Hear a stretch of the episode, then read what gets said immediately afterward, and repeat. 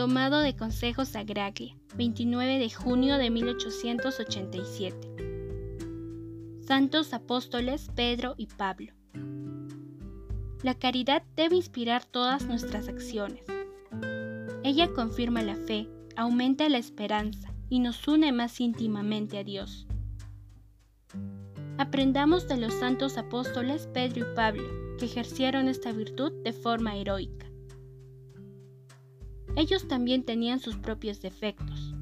No obstante, por ser inspirados y vivificados por el fuego divino de la Santa Caridad, que Dios encendió sus corazones y que ellos cultivaban constantemente, se hicieron luego grandes santos, cuya memoria veneramos en este día.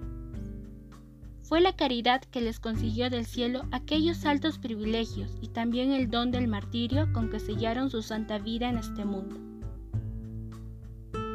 Aun cuando no tengamos la suerte de sufrir el martirio por la fe, nosotros siempre podemos sufrir el martirio espiritual del alma, sometiendo y sacrificando nuestro juicio a la voluntad y deseo de los demás para agradar a Dios